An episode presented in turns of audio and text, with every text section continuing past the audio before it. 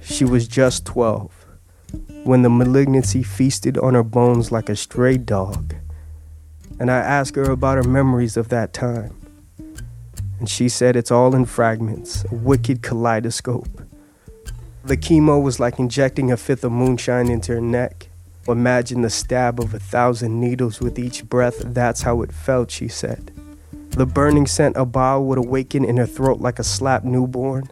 And the injections came so often they started to feel like best friends, and how the hum of machines can sometimes sound a lot like a lullaby. Adriamycin, bleomycin, the drug vincristine, softened her skin into an empty canvas.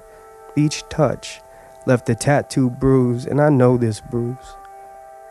The first night we kissed, I asked her, How'd you get that bruise across your chest? It resembles a faded highway. And she said it was a map she drew to a place she wants me to call home. She remembered her palms drowning in hair and how for a 12 year old girl that hurt the most.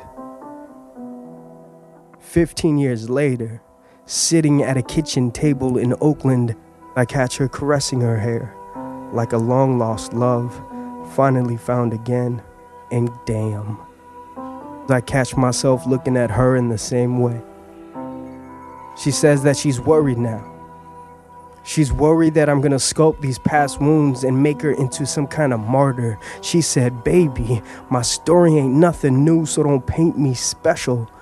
I'm not. And I told her, Yes, you are. And now I'm worried that she won't see this story as what it is a love letter disguised in rust, written across scar tissue. So I told her, I see you like I see the world, a constant state of breaking and mending. So even in our worst of times, I will always dig relentlessly for your belly laugh. I am built like that. So if the sky around us buckles and a thunderstorm brews, I will always point to that cloud shaped like a fist and say how beautiful that one is still fighting back. It reminds me of you.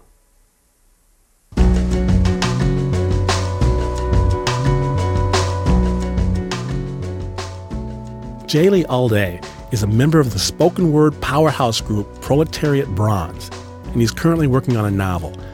That story was produced by Jamie DeWolf and Pat Mesiti-Miller.